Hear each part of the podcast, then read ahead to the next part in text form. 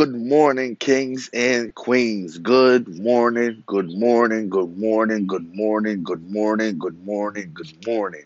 Today is the day that you get up and you get motivated. You get up and you get motivated. If you're sitting on the couch right now and you're not doing nothing, then you're not using your gift properly.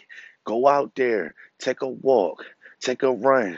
Go exercise, fill out for some job applications, read a book, embrace some knowledge, do something productive today, today, today. I just want to touch on something really, really quick. I know some of us got to get ready for work. Some of us are going to sleep because they was working prior. But I just want to tell you something. No matter how good you do in life, somebody's going to try to find something bad that you're doing. I don't care what it is. It could be an iPhone. It could be the new iPhone. Somebody's going to find something wrong with the new iPhone. It could be a pair of shoes. Somebody's going to find something wrong with a pair of shoes.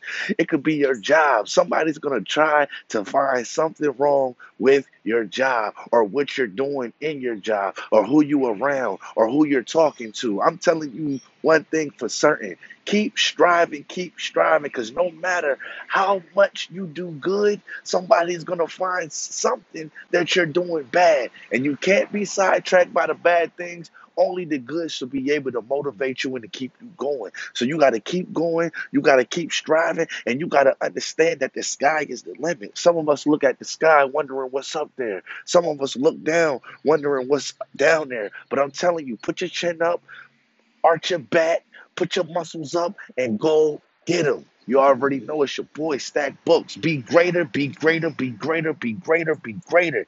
Get motivated, y'all. Get motivated, y'all. Right.